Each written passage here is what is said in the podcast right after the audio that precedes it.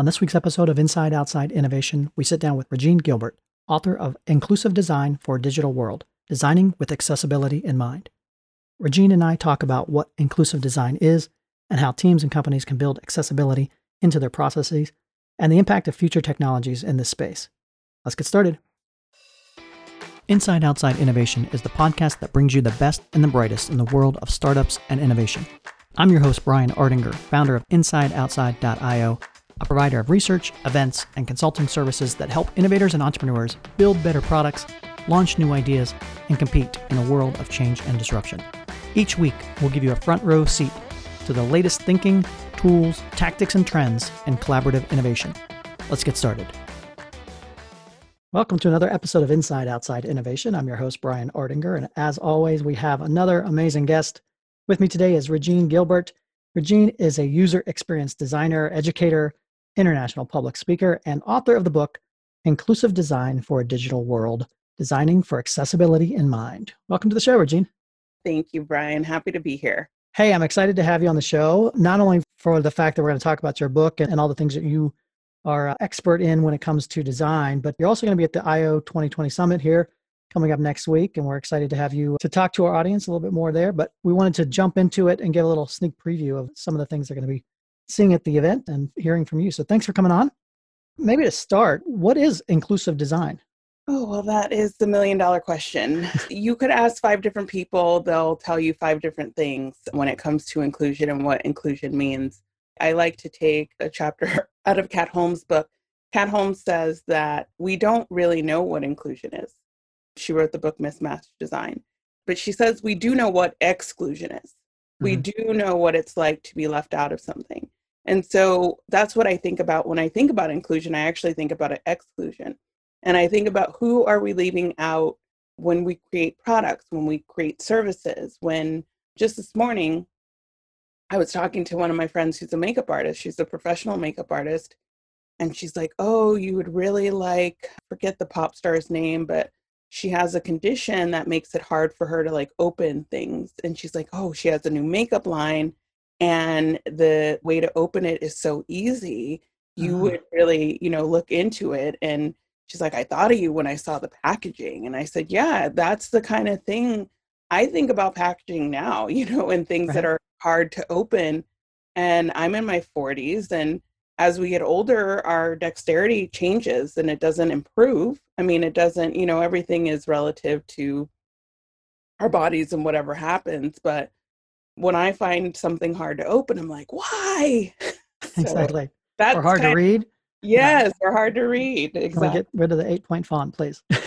yeah, I mean, at this point, you know, most people are looking at screens all day. Where most of us are engaged with some sort of technology at all times, especially during this pandemic. Mm-hmm. And with that, we're getting fatigued, right? And so we don't need things that are cumbersome or hard to see. Yeah, that's the whole thing.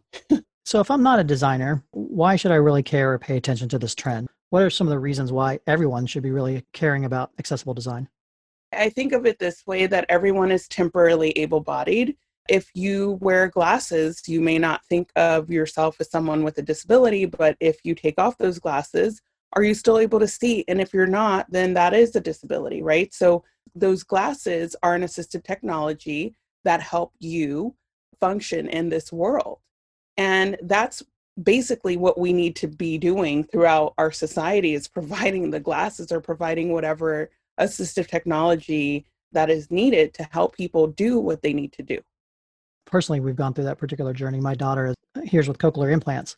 And so having that assistive technology to be able to access the hearing world has been a game changer for us and, and has led me personally try to figure out how do people talk to each other and how do they interact with each other. And can you talk about the design process and where accessible design fits into that process? Is it something that happens at the beginning, the end, or where can sure. people go wrong with it? The classic answer when it comes to design is it depends.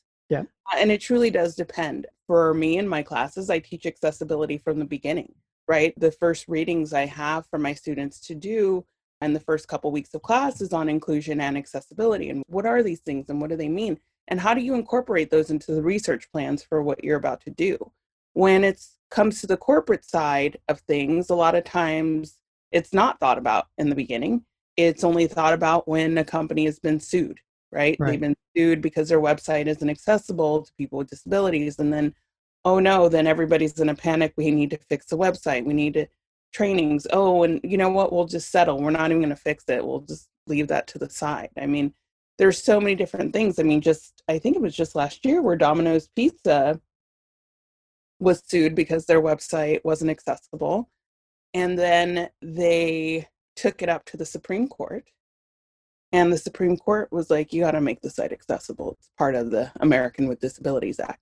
Now, technically speaking, the American with Disabilities Act came out in the early 90s before we have the internet that we have today. So, them applying this old statute to something new was quite eye opening. And people were like, yes, this means like make it accessible. And why not? In the United States, I, like to throw this stat out in the year 2035, which is 15 years from now, which is not a long time, we are going to have more old people in this country. And old, I mean by 65. I won't be old when I'm that age because I'm not that far from it. You know, we'll have more people who are over the age of 65 than under the age of 65. I am trying to plant little seeds with my students to like start making stuff for your older self now.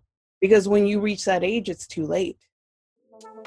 As a provider of smart legal advice to vibrant startup communities, Husch Blackwell is proud to sponsor IO 2020, the New Innovator Summit, coming October 20th through 22nd.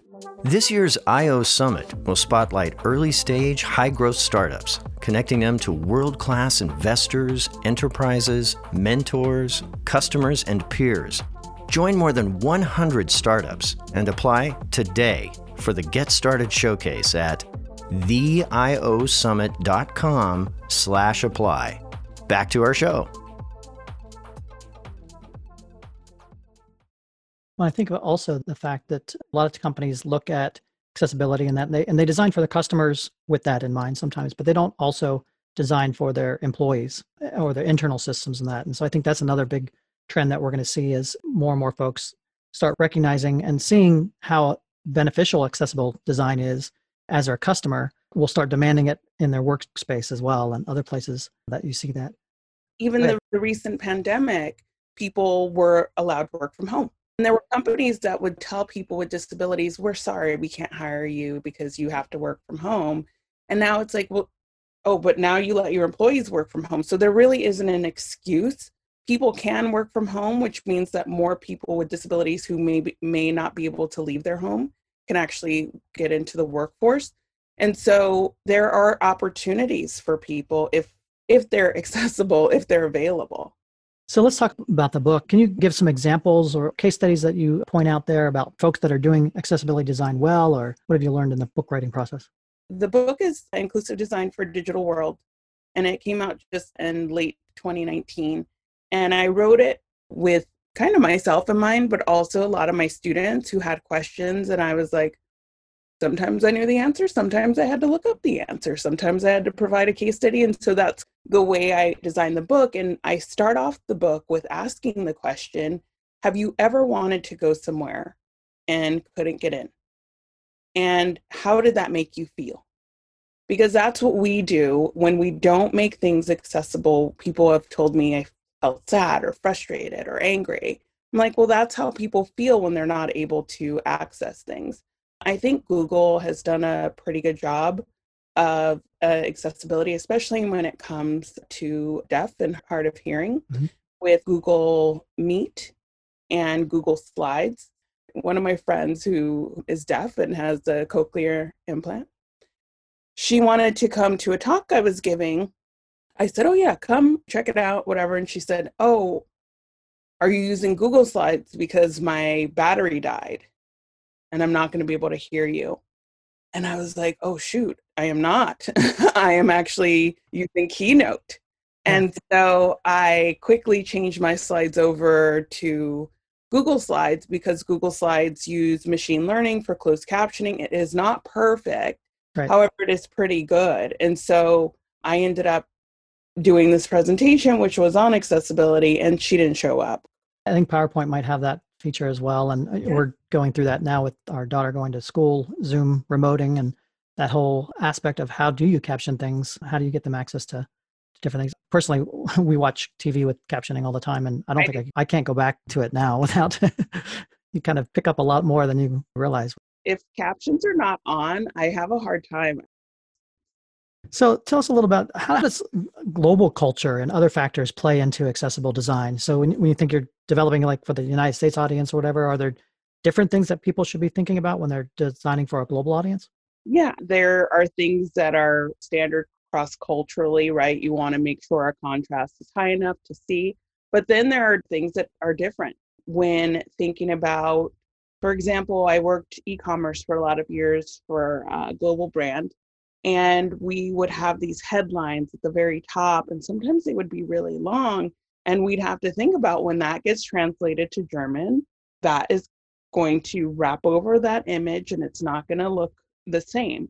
So it's really taking into consideration the context mm-hmm. of that particular culture. We tend to have a very western lens especially being from the united states but there's a whole world out there and people see things differently and i think that it's just having that awareness of how people are going to be experiencing your service and product and which context they're experiencing that too are there any uh, tools or tactics that you could recommend for folks trying to dabble in this or understand this better or make it a part of their product design experience I would recommend my book, of course. Absolutely. Design for digital worlds. But I would also, I mean, if you have interest in accessibility, I highly recommend webaim.org. They have a lot of great articles and resources. If you're just interested in accessibility in general, Equal Entry has a great blog site, so they have a lot of blog posts. There's so so much out there. Deque University is a great place to learn about accessibility, and that's D E Q U E. And there's so many that come to mind. That's a great list some of the questions that I think pop up when people, especially product design folks that I talk to, they often ask, well, you know, we want to develop to be accessible, but how do we test? How do we get people to actually use it correctly or give us insight into what they're feeling, what they're seeing, what they're doing with our product? Are there recommendations for how people can test to make their products more accessible? Everybody knows somebody or knows somebody that knows somebody. And what I say is don't wait till the last minute.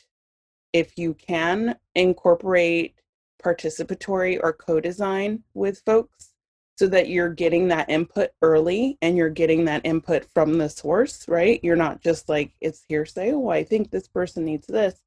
Get people in to like test early and involve them in the process. Don't wait till the last minute. So the last topic I want to talk about, we talk about innovation and obviously technology is changing rapidly every day. How do you see the wave of new technologies like AR and VR and voice and that playing into making the world more accessible for folks? You're speaking to my heart. These are areas that like now I'm I'm focusing on researching accessible augmented reality experiences. I think voice is the future for a lot of things and I think virtual reality for those who can experience it because not everyone can. There's going to be a lot coming. I think more on the augmented reality front but there's a lot of potential around the applications. Again making those things accessible and making the tools themselves accessible because they're oftentimes not that make the things. So there's thomas logan who actually is the ceo of equal entry. It's a consulting firm for accessibility. He has a meetup for it's called a11y vr and A11Y is a numeronym for accessibility. So there's 11 characters between the A and the Y. Right. And he's been exploring accessible virtual reality. He does a, a monthly meetup and it is on YouTube available. And it's really cool to just hear, like, think about experiencing captions, right, in virtual reality and what does that mean? And even last semester, I taught a course called Looking Forward with Gus Chalkias, and Gus is blind. And we had the students think about if there were a 360 experience, how would you provide audio descriptions? Right. You know, like audio descriptions are provided on Netflix, right, for movies. So if you were in a 360 experience and somebody's looking around, how could you describe it? right? And these are things to think about, you know, as we move forward. I love the fact that you're bringing highlights and insights to folks that maybe haven't thought about this in the past. And so I'm excited to have you at IO 2020 to talk more about this. Uh, but in the interim, before the show, people want to find out more about yourself or the book ahead of time. What's the best way to do that? You can go to my website, reginegilbert.com, or you can find me on Twitter. I'm pretty active at reg underscore I-N-E-E. Excellent. Well, Regine, I look forward to seeing you in a couple weeks. And thanks very much for being on Inside Outside Innovation and look forward to continuing the conversation in the future. Uh, thank you, Brian. That's it for another episode of Inside Outside Innovation. If you want to learn more about our team, our content, our services, check out insideoutside.io or follow us on Twitter at the IO Podcast or at Ardinger. Until next time, go out and innovate.